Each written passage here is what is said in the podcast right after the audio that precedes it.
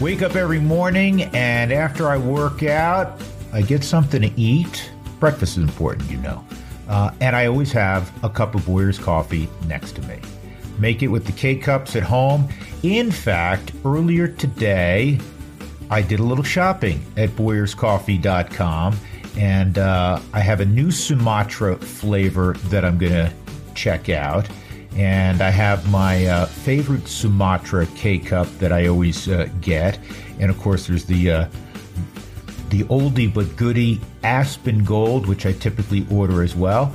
Made a couple clicks, and guess what? Within 48 hours, it's going to be at my front door, and I'll be all set for uh, the next few weeks when it comes to coffee. Boyer's Coffee, they've been brewed in the Rocky Mountain region since 1965.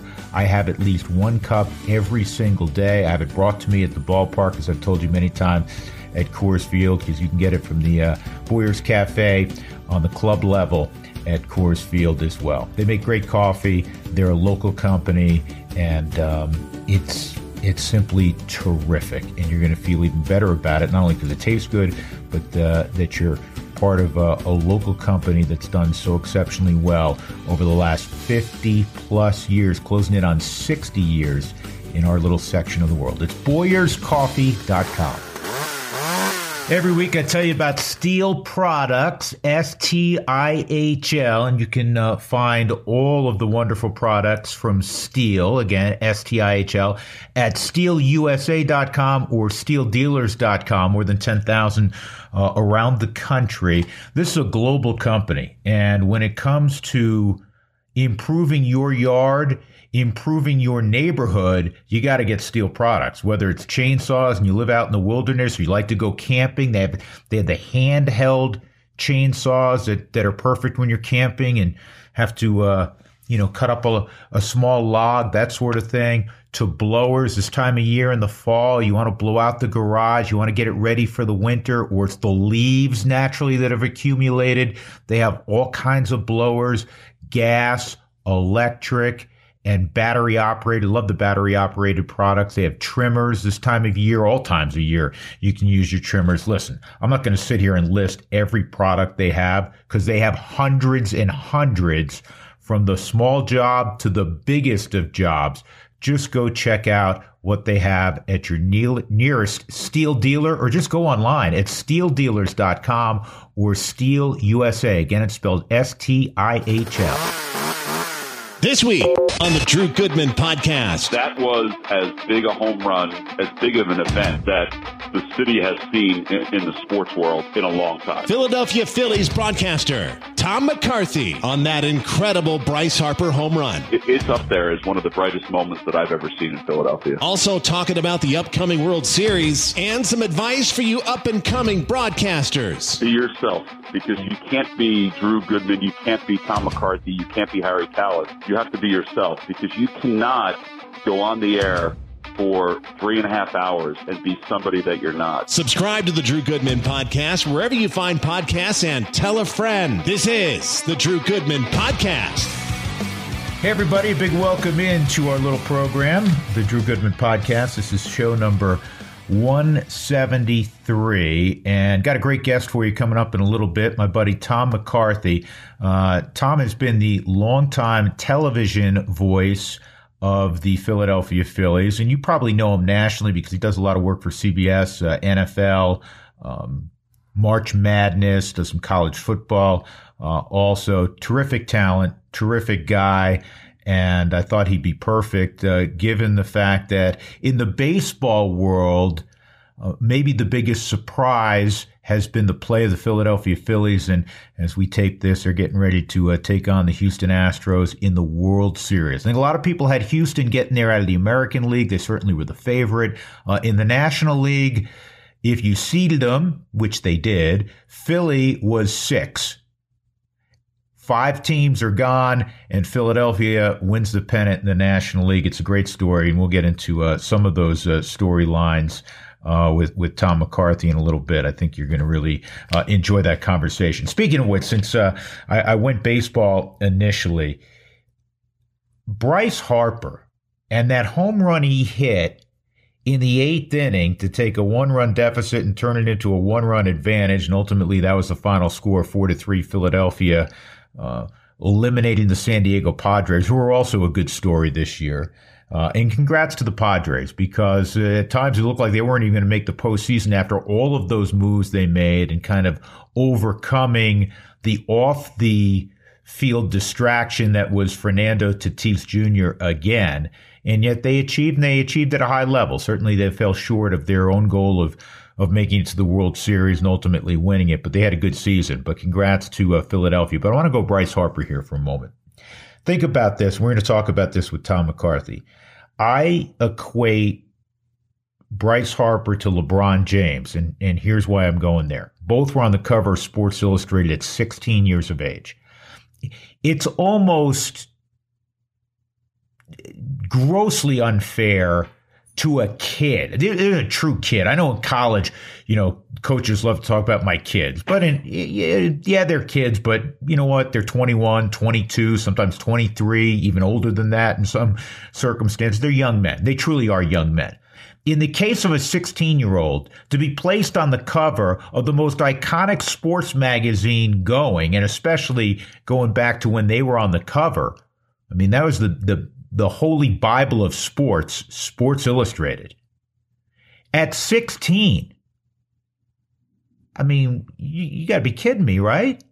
And to fast forward a decade plus, in the case of LeBron James, a couple of decades, and in the case of Bryce Harper, close to 15 years now, they've lived up to and, if possible, exceeded the expectations.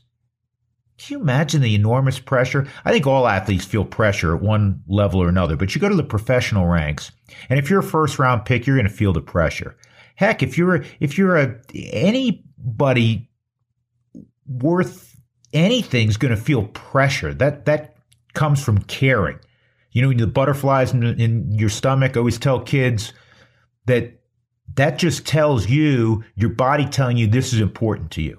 Well, with Bryce Harper and LeBron James, the expectations were truly otherworldly. And if they had melted and never really amounted to anywhere close to what Sports Illustrated was suggesting, LeBron James going to be the greatest ever, Bryce Harper hitting 500 home 500 foot home runs as a 14 year old, 15 year old throwing 95 miles an hour, you could understand it. Look at what happened with Todd Marinovich, who from birth was trained by his dad, Marv Marinovich, to be, you know, the greatest quarterback ever. And ultimately, you know what? He went to a major college. He was a first round pick, but we, we know how that played out. So the fact that Bryce Harper has been a two time MVP, has been a great postseason performer, and is on a Hall of Fame track, LeBron James already we know he's going to be a Hall of Famer. He's going to go down as one of the three or four best players ever. The fact that they've lived up to that, pretty crazy remarkable. All right, more on uh, on Bryce Harper when we uh, bring in Tommy Mack uh, a little bit uh, down the road. Want to segue um, back to football for a moment, or to football for a moment. Bronco fans continue to be upset. Broncos are in London. Russell Wilson may or may not play. Maybe better just to keep him out for another week. And then with the bye week, he gets uh, basically a month off. I was looking at some of his numbers, you know, and some some people said, well, there was a drop off last year. He missed three games. And I was looking at his numbers, and you know, from a quarterback rating standpoint, from a touchdown produced standpoint, from a completion percentage standpoint, from an average yards per attempt standpoint, Last year was a solid year. It wasn't his best year. It was far from his poorest year statistically. Pretty good year if you look at a lot of those metrics. And this year, we know it's it's not been anything close to that. The, the only area last year that seemed to be a considerable drop off is he didn't run the football much. And he was always dangerous to tuck it down and, and run with the ball. We see older quarterbacks that are still pretty mobile. I don't know why Russell Wilson has not performed well. I do know this much. At some point in time, and it's happened already, as we know, the finger gets pointed in several fingers now at Nathaniel Hackett. He's an offensive guy. He came in with um, great credentials, and it's not working. It's not working, and you, and you can't avoid that. And I will say this, and I've said this before on previous podcasts.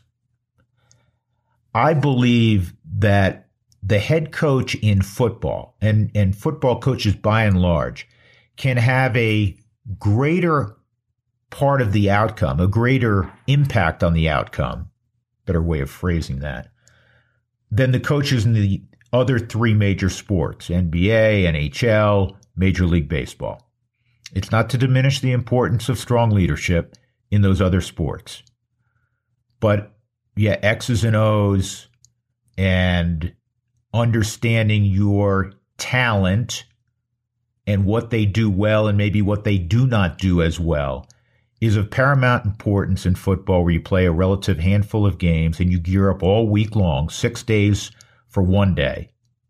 All the other sports are different. You know, NBA, NHL, busy week, you play four games that week. Major League Baseball, we know virtually plays every day. I believe in sports, we try to credit coaches too much, quite frankly.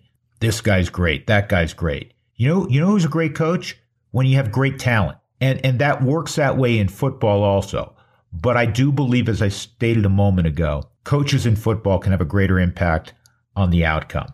And in this case, the Broncos, were not good offensively a year ago, but they didn't have Russell Wilson. And I don't think Russell Wilson just flat out washed up that they that they got a lemon all of a sudden after, you know, 10 terrific years in Seattle. I don't buy that. And so if you're not part of the solution, you're part of the problem. And that's why all the fingers are pointing right now at Nathaniel Hackett. Don't know him from afar, really likable, seems to be creative, but it hasn't played out yet. It has not played out yet. And, I, and it takes me to another subject when it comes to coaching and how we hire coaches. I think of Mike Tomlin, who's had almost an unprecedented run of success. 15 years as the head coach of the Pittsburgh Steelers, one of the youngest guys to be hired as a head coach. He was 36. And in those 15 years, they've never had a losing season. Now, they may very well have a losing season this year. I've seen Pittsburgh play. They're not very good. They're, they're starting to break in their first round pick, Kenny Pickett. But typically, they're always competitive. And you say, well, what about Mike Tomlin, man? He's a great leader. I love listening to Mike Tomlin's post game comments. I mean, there's no question who runs that show in Pittsburgh, right? Nobody would ever question the leadership of Mike Tomlin. But you don't talk about Mike Tomlin and go, yeah, he's he's one of the great X's and O's guys. It doesn't matter. Nobody nobody has the the market cornered on how how to move guys around and how to be creative offensively or how to be creative defensively. Everything's a copycat situation now in sports. If one team has success, you know, eating fried tomatoes before a ball game and they win a championship, the next year every team in the league is going to eat fried tomatoes before a ball game. I mean, that's how sports works. But in the case of Mike Tomlin, he wasn't this long time, well thought of offensive coordinator or defensive coordinator, and, and he comes from a team that just won the Super Bowl. Mike Tomlin, for one year, was the defensive coordinator with Minnesota. He interviewed for the Steelers' head coaching job, and evidently he blew them away. And evidently, as we know now, fast forwarding, they made the right choice. Why am I talking about Mike Tomlin here and comparing him in some ways to Nathaniel Hackett? Nathaniel Hackett obviously won the interview process but he came from Green Bay, right? Most recently, he was working with the great Aaron Rodgers. Come on, man. Aaron Rodgers, what I say earlier, it's about the players. Aaron Rodgers is a great friggin' player. We know that. He's one of the all time great quarterbacks. So just because you're in the same room with Aaron Rodgers and he kind of gives you the stamp of approval, that doesn't necessarily mean you're going to be the next great head coach. Doesn't necessarily mean you won't be.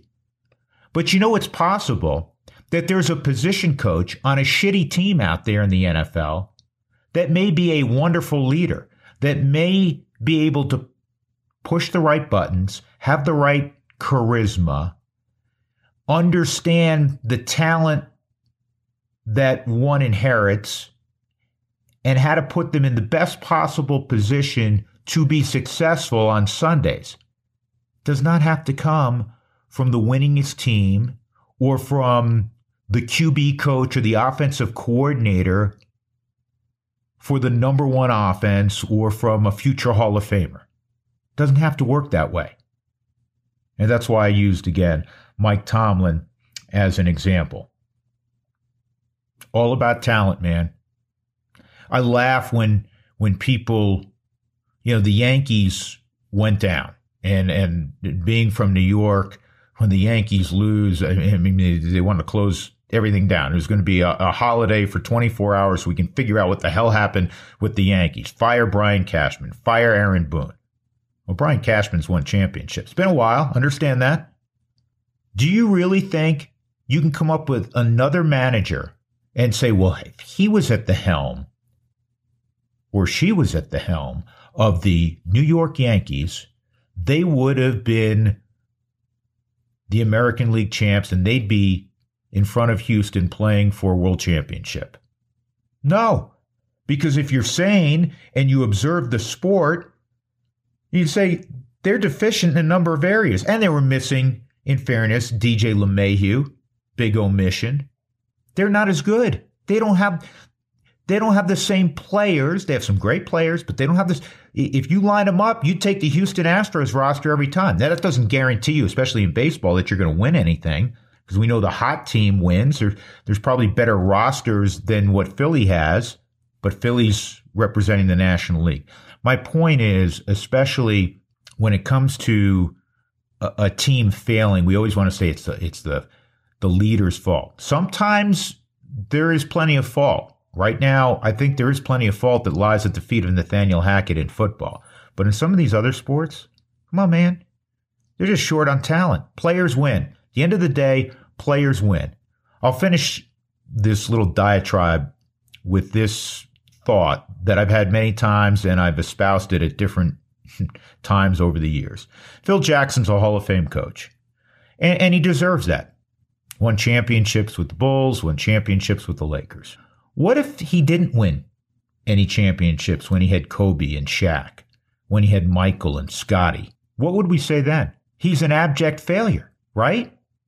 Because if you have Michael and Scottie and Horace Grant and you know Rodman and all the and Kukoc and all the guys that he had, you better sure as shit win. Same thing as when he had Kobe and Shaq, most dominant big man, most you know one of them two most dominant guards in the game at that point in time. You have to win. So we celebrate him as a coach, but what is it about? It's about the talent you have. It's about the talent you have. That's why when people come up and and you know on occasion say you know Rockies need to need to make a change with Buddy Black. No, they don't. Buddy Black's Buddy Black is sharp.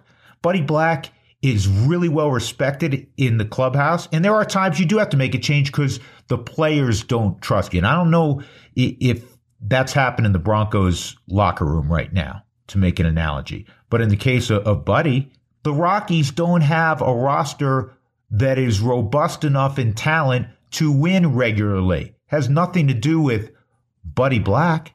All right, off that soapbox. Hey, another note on the Broncos, just uh, doing some more research on, on where they are and where they've been. We know the defense is good. The defense has been really good.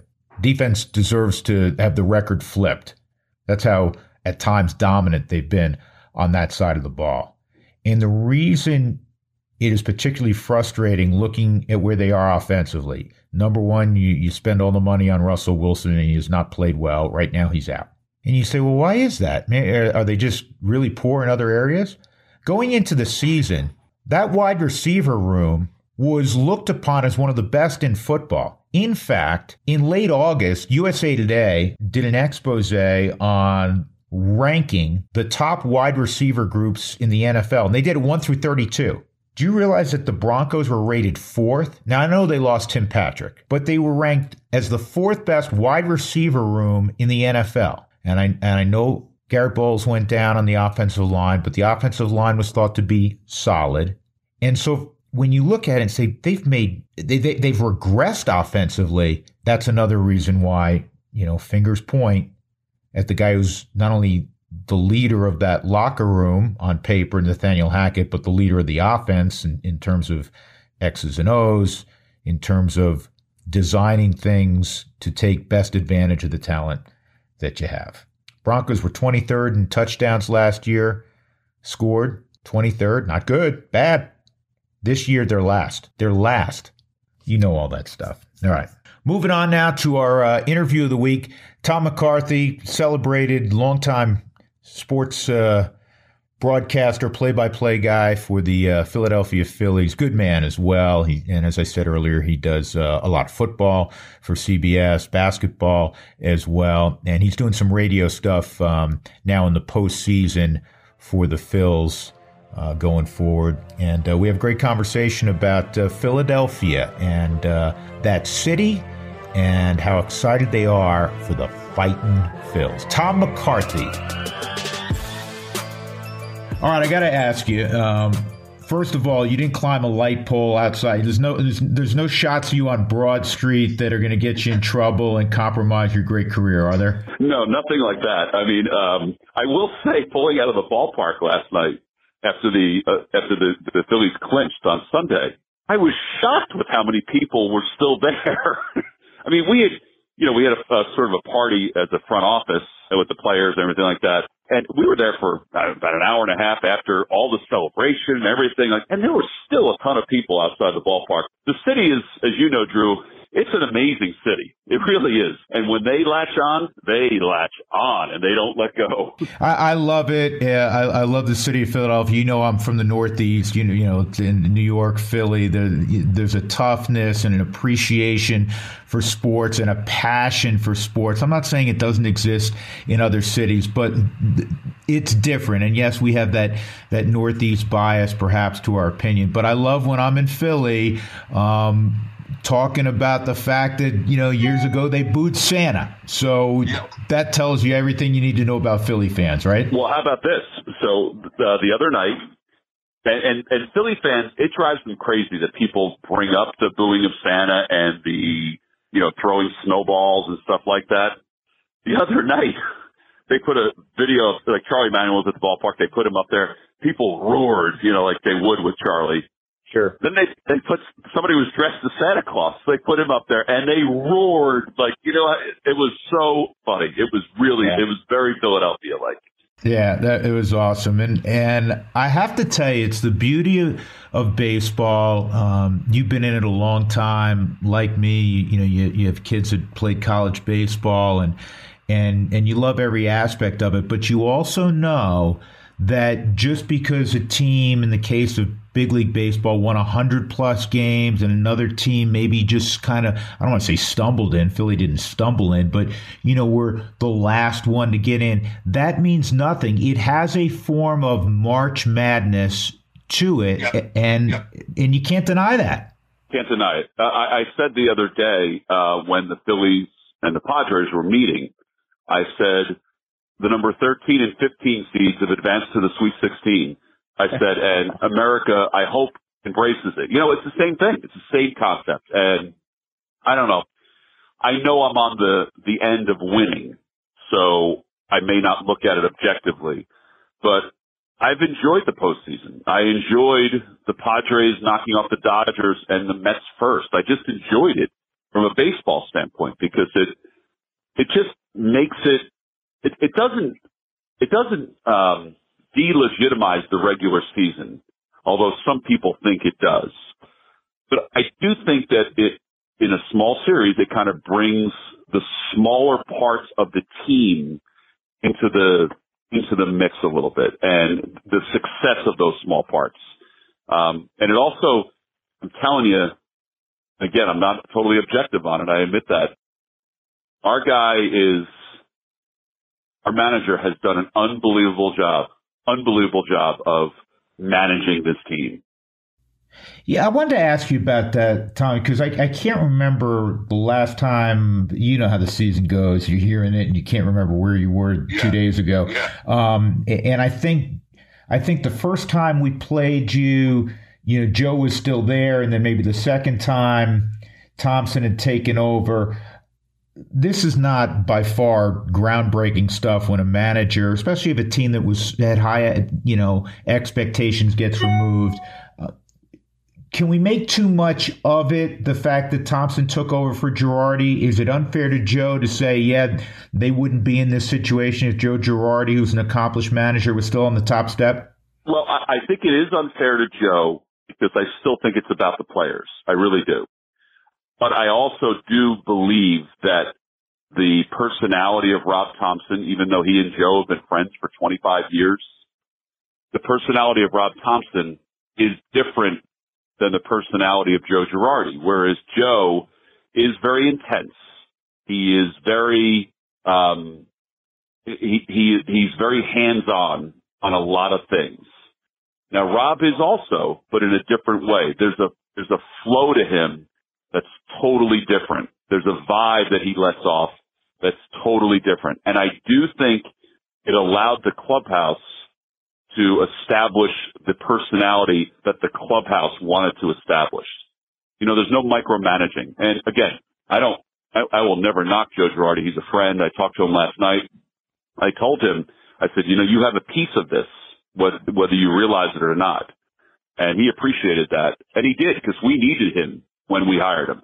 We were a rudderless ship and we needed to have a guy that could come in and build the foundation back. And that's exactly what Joe did. So the personality of Rob is different. It's definitely different. Yeah. I mean, I've always admired Joe and, and remember when he was a Rocky, of course, and, uh, you know, he, he's, he's a tough guy and, and he's demanding. Uh, but even for a guy as, as mature and as bright as Joe, it, has got to be somewhat bittersweet. Did you get a feel f- for how he felt?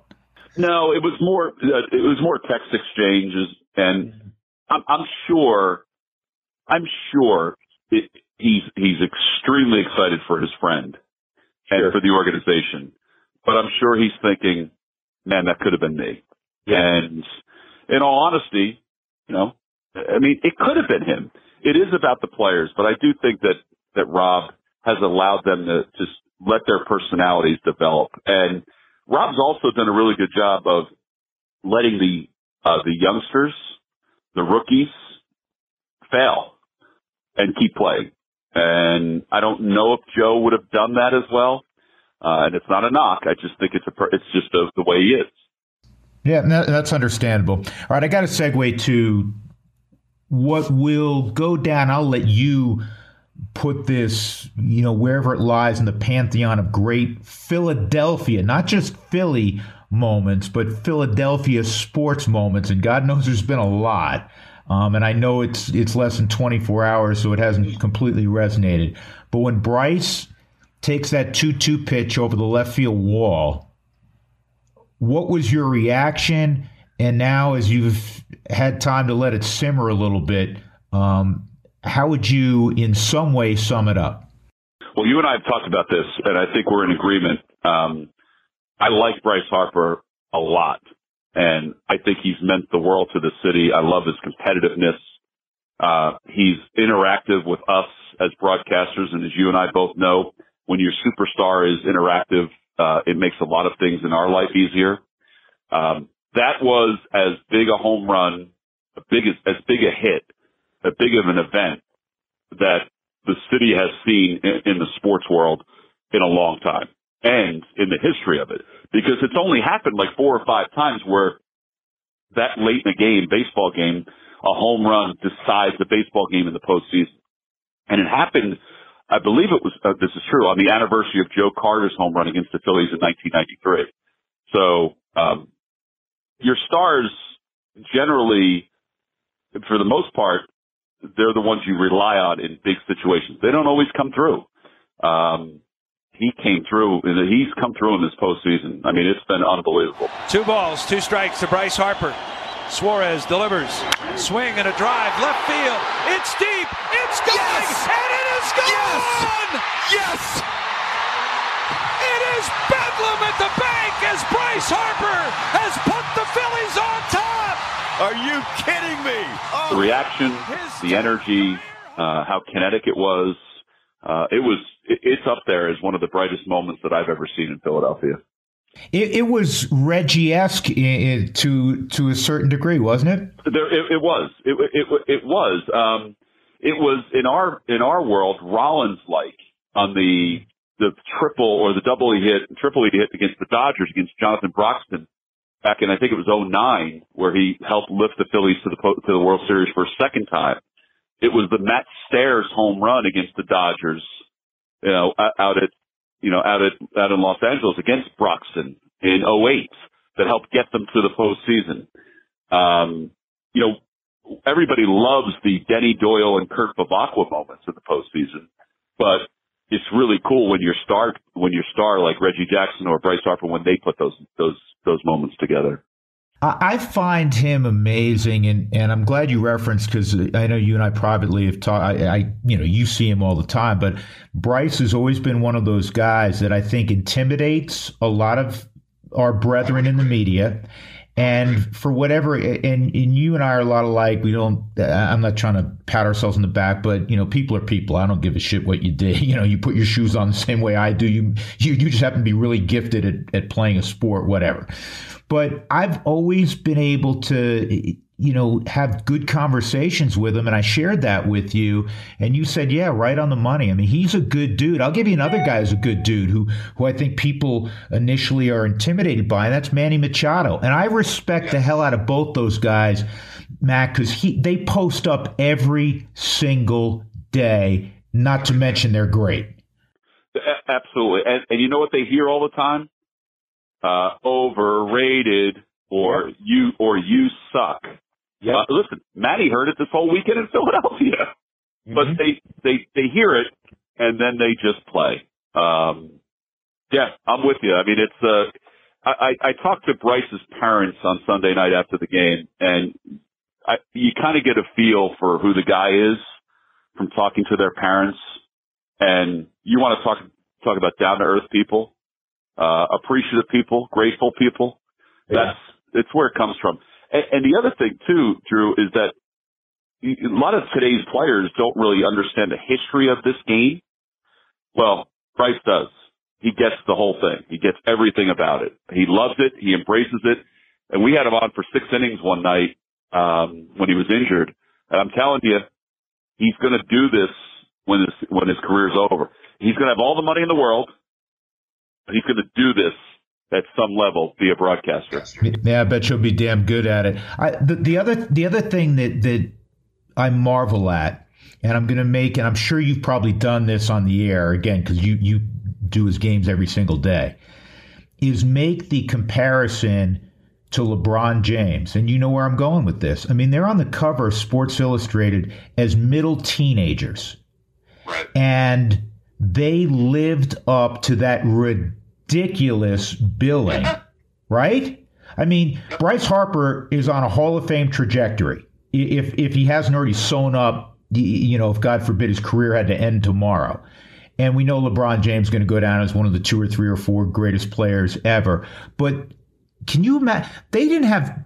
They had pressure that no one's ever had and they've lived up to it. And in, in, the case of Bryce Harper, in a sport that is so brutal on you, look at see Aaron Judge, one of the great regular seasons ever, and he, you know, he he was a non-factor in the postseason. Yeah, he was immortal. He was more. Yeah, I, I agree with that. And and for Bryce, I mean, he's been in the postseason with the Nationals, but they didn't they didn't advance. So, and then he had to come to Philadelphia and he watched the Nationals win the World Championship, handled it unbelievably, um, congratulated all of his friends, all of his teammates, former teammates. But now he gets a chance to go back to the World Series. And quite frankly, in a city that he has embraced because of the personality that he has. And he fits the personality. Uh, we were asked this week about the Machado Harper, you know, relationship because they both were drafted the same year. They both played on the Team USA. Uh, they're both friends. Machado introduced Harper to empanadas, which he's really appreciative of. Um, I was asked by a lot of people, including out in San Diego, they said, what if it was the opposite? And I said, who do you think's gotten the better end of the deal? And I said, well, they both have. And they're like, well, what do you mean? I said, well, the Phillies got Bryce Harper and he fits our city. I said, the Padres got Manny Machado and he fits San Diego. Do I think it would have worked vice versa? I think it would have. Harper would have been perfectly fine in San Diego. Could Matty have handled the Philadelphia? Probably, but it worked out perfectly for both cities. They got the guy that they should have gotten and the personality to fit that fit that city. Yeah, that's well put, and and he does. I mean, there, there's a toughness to to Bryce Harper that you know that that matches Philadelphia, matches you know South Jersey. Uh, I, I think that's a I think that's a really fair analogy. How about you know you, you have an interesting. Um, you know, we'll have an interesting view on this because you worked on the Met side also, and, and obviously, you know, you're from that part of the country as we talked about. The fact that Zack Wheeler was a Met, and now the the Mets great regular season, great talent, but they were eliminated by the Padres, and Zack Wheeler steps to the forefront, just 90 miles away. Yeah, and it's not it's not lost on anybody that he left New York um, I don't want to say in a, in a huff, but he remembered the fact that when he was hurt, I think it was 2015 when the Mets were in the postseason, that he wasn't invited to the postseason games. That they said if you want to come, yeah, we'll we'll sell you some tickets, and that wasn't lost on him. Uh, I told his father on Sunday, and I truly believe this, that the Wheeler signing will go down in the last 30 years of Phillies free agent signings as one of the top five signings by the organization. Because as you know, Drew, he was really good with the Mets. Well, he's a Cy Young candidate every year with the Phillies. At least he has been and should have won it last year, quite frankly. Um, so it, it, it's really cool. I'm proud of him. I told him that and I'm, I'm excited that his legacy potentially, and, and Rob hasn't announced this yet, but potentially will include a game one starter in the World Series against Justin Verlander. Yeah, and, and you know what I'm pleased about, and uh, uh, the fact that there is a little bit of a break and each team can set up as it should be in the World Series can truly set up their rotation whereas if the, you know the National Series went for another several days and now it's you know it's a 1 versus a 3 or, or whatever the case may be I think I think that's the way it should be yeah, I agree with that. Uh, it, you know, it, it, I'll, I'll say the same thing I said with the the series against the Padres. Games one, game splitting in in Houston is going to be huge for the Phillies, but games three and four are going to be the key because you have your aces going in one and two, but then in three you've got McCullers against Ranger. At least I think that's what it's going to be, and then you have probably a bullpen game for the Phillies, unfortunately, um, against whoever the four starter is for uh, for Houston. But I think it's all set up perfectly. Now, listen, will people in Southern California be interested in watching the Astros and the Phillies? I don't know. Uh, but I do think from a baseball standpoint, there's a crispness that will be part of this, the way it's set up. The Astros are really good. In fact, I walked away from that series at the end of the year thinking, man, this is the best team I've seen in a long time. So, uh, it's going to be a challenge, but it's going to be a, I mean, it's going to be an enjoyable challenge.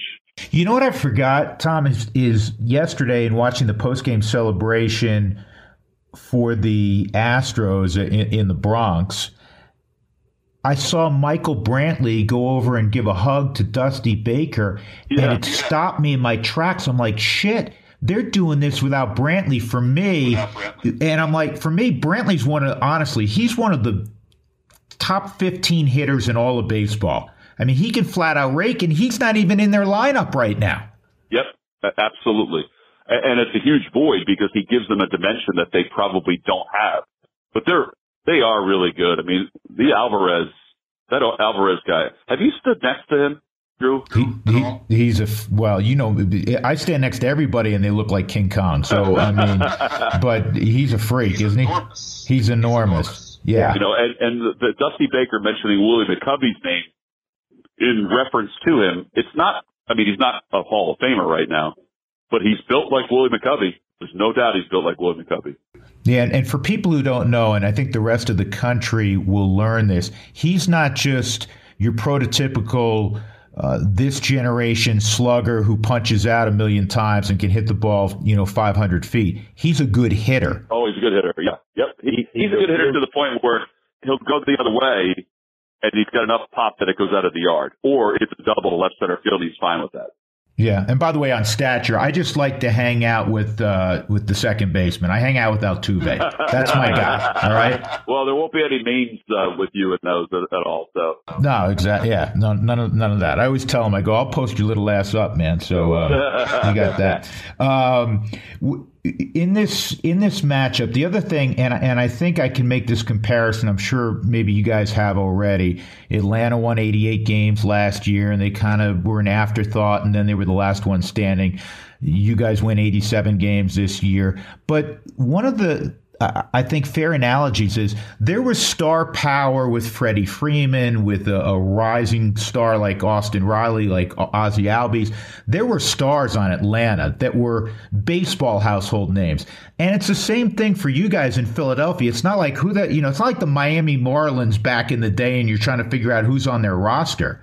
I mean, Philadelphia has a lot of big names. Yeah, they do, and the thing about it is. Um, what they did in this series against the, the Padres is how they're built. It's the way they're built. This is what they're built for, is to be able to do this. Um, but yeah, the Schwarbers, who's really been an amazing pickup. Uh, the Realmuto, who's been unbelievable since the All-Star break and one of the best catcher and probably the best catcher in baseball. Um, you know, these guys have, they, there is star power. There's no doubt about it. There is star power. And there, for some of them, like Realmuto, he's never been in the postseason. So this is awesome for him. Like he's enjoying the hell out of it. For Wheeler, never been in the postseason. For Nola, never been in the postseason. So they're kind of embracing that opportunity to be in it for the first time. Yeah, hey, real quick thought on Kyle Schwarber. I was hoping the Rockies, when he was a free agent last year, I was hoping because I knew the Rockies were in the market for an outfielder for a big bat, and I know they flirted with with Schwarber, and ultimately, as we know, he signs with Philadelphia. This is a first class dude, man. I, I, I can't say enough good things about him, and and I imagine as you've gotten to know him this year, you you're like this this is what you want in, in a guy that shows up every day he, I, I, I said to one of my buddies from the Red Sox, I said, you guys are crazy not to resign him. Uh, he's, he's got a football player mentality and it's in a, it's in a baseball clubhouse.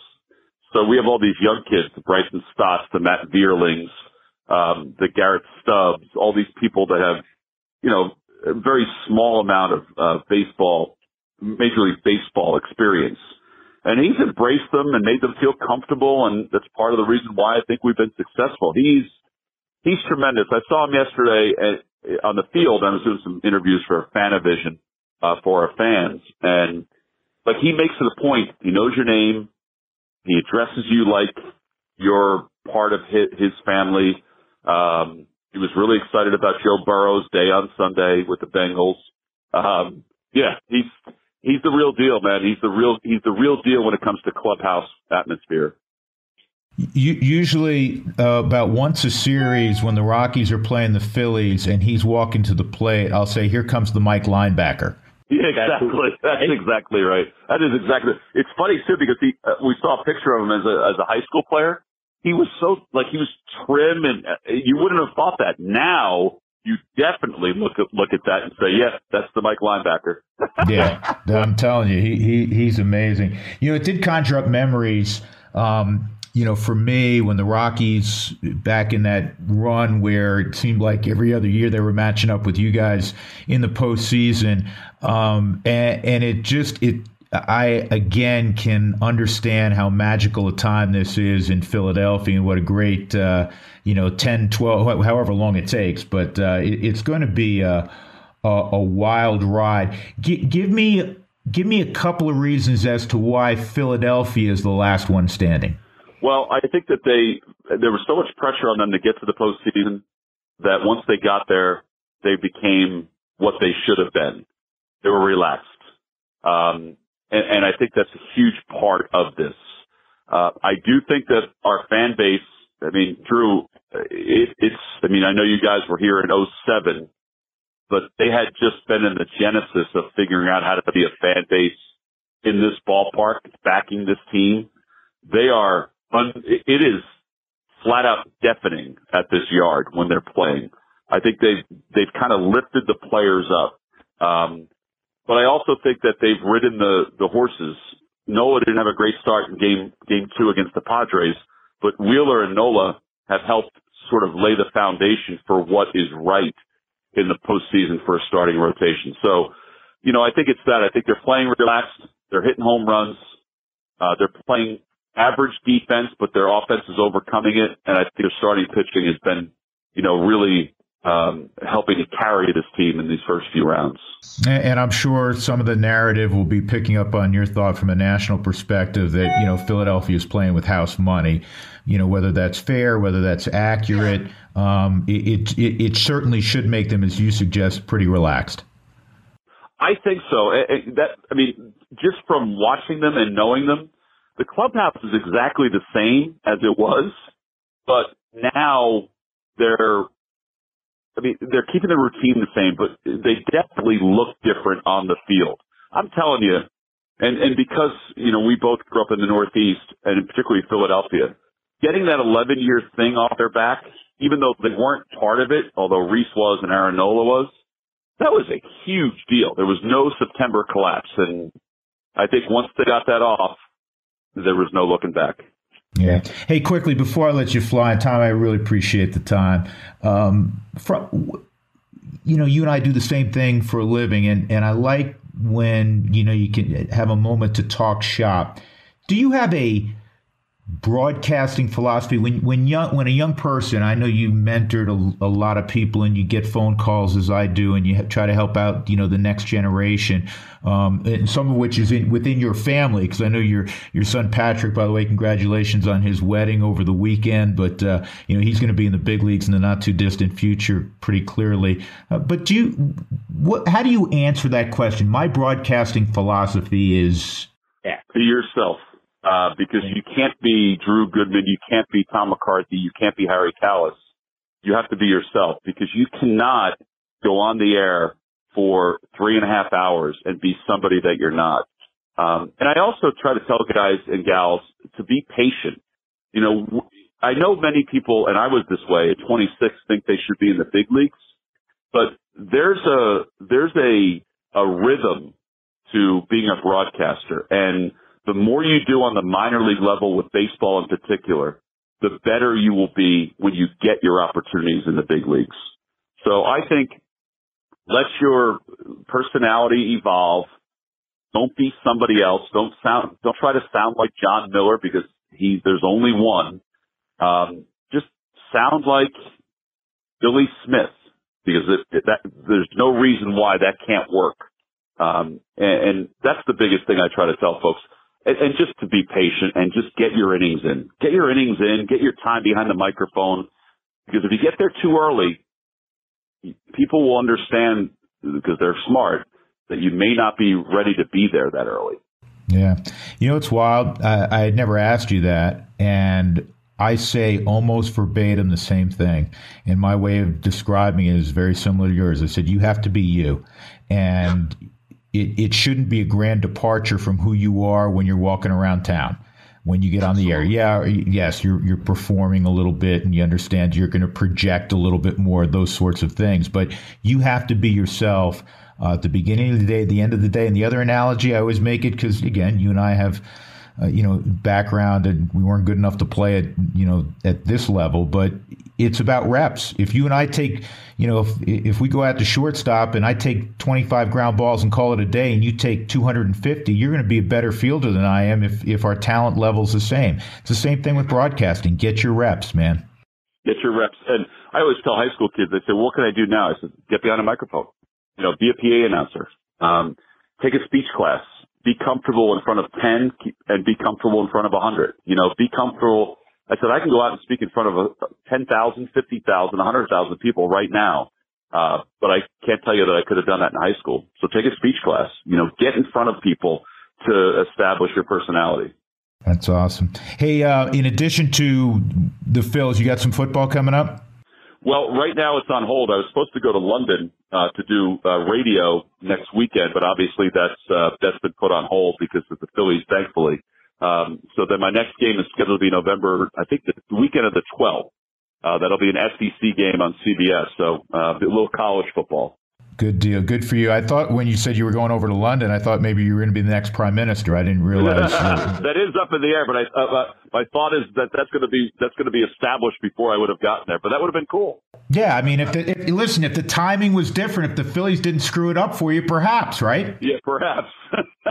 hey, hey, Tom. First of all, congrats uh, for for your Phils. Continued success uh, in, in, your terrific broadcasting career. Congrats on your son again getting uh, getting uh, wet over the weekend. And uh, I look forward to seeing you soon. I'm looking forward to that World Series. It's going to be a lot of fun. All right. Thanks, Drew. I appreciate it, buddy.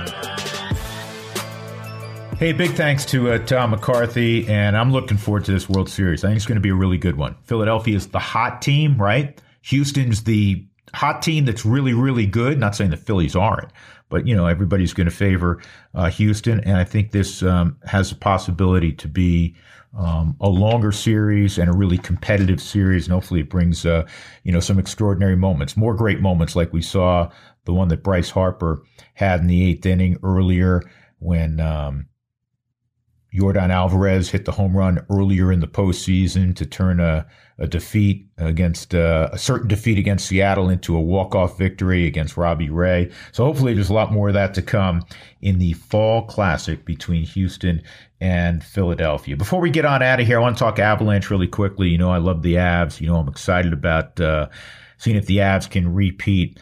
Um, I, I thought we saw a defining moment going forward for the 22-23 Avalanche, and it came at the storied arena, one I went to growing up, Madison Square Garden this past week when the Avs skated against the Rangers, who are a terrific team. Remember, the, the Rangers were in the uh, were in the East Final just a few months ago. And returning to the Garden was Georgi Georgiev, who was the backup to Shesterkin the last couple of years. And we know how great Shesterkin is, right? Well, they played a terrific playoff level hockey game on Tuesday night at the Garden. The Avalanche were flying up and down the ice. The Rangers were flying up and down the ice. Both teams had over 40 shots on goal. Mm, not not great for you know for either coach. You know when they break down the film, you don't want to see that many scoring opportunities and shots on goal. But it was fun hockey. As I said, it was playoff level hockey. And Georgiev, who I thought in his previous game in Las Vegas against the, the Golden Knights played his best game as an Av. He hasn't played many games, you know, we're, we're into the, you know, his first couple of weeks of the season, basically. But I thought he, he played a really good game against Vegas. And then he goes to the Garden and he knows that there's going to be, you know, a lot of self motivation. He's back playing the Rangers. He, he was never given the opportunity to be the number one guy. He was backing up arguably the best goaltender in the world in Shesterkin. And he came out and he had a tremendous performance, culminating in winning in the shootout. And he like kind of leapt out of his goal when uh, Evan Rodrigues scored and he got the save ultimately uh, to win that hockey game in overtime for the Avalanche. I thought it was a defining early season moment, not only for Georgiev, but for the Avalanche going forward. Because, yeah, they, they lost, you know, some guys. Naz Kadri obviously gets the most attention, but you also lost Darcy Kuemper. They made a decision for financial reasons that after winning the cup with the veteran Kuemper, they were going to move on. And the guy that they handpicked basically was Georgi Georgiev. And I think this was the moment where everyone in that room could look upon him and say, yeah, he can play, he can backstop another great run for a Stanley Cup. And honestly, when we are looking at them in, in March and April and the process begins to defend the cup. I think people will talk about and look back at the game he had at Madison Square Garden in the third week of October as his coming out party when he fully established himself It's not to say he's not going to have some rough moments along the way, but when he established himself as a guy that you can win a cup with, that we we have we have a number one goaltender, that he can make the great save, that he can help out if there's a breakdown and keep a club in a hockey game when things are tight. So I want to make mention of that. Congrats to the Avs, two and zero oh so far on the road trip. But that was uh, that was a, a great night for Georgiev, and again, even more special for him going back to New York and uh, and winning that hockey game in a shootout. That'll do it for this edition of the Drew Goodman podcast. We appreciate you, appreciate uh, you telling uh, friends and foes about what we do here. And guess what? We'll do it again in seven days. Thanks to uh, to my sponsors. Thanks to my man Marky, and uh, thanks again to Tom McCarthy for joining me uh, this week. Stay safe, stay well. Talk to you soon.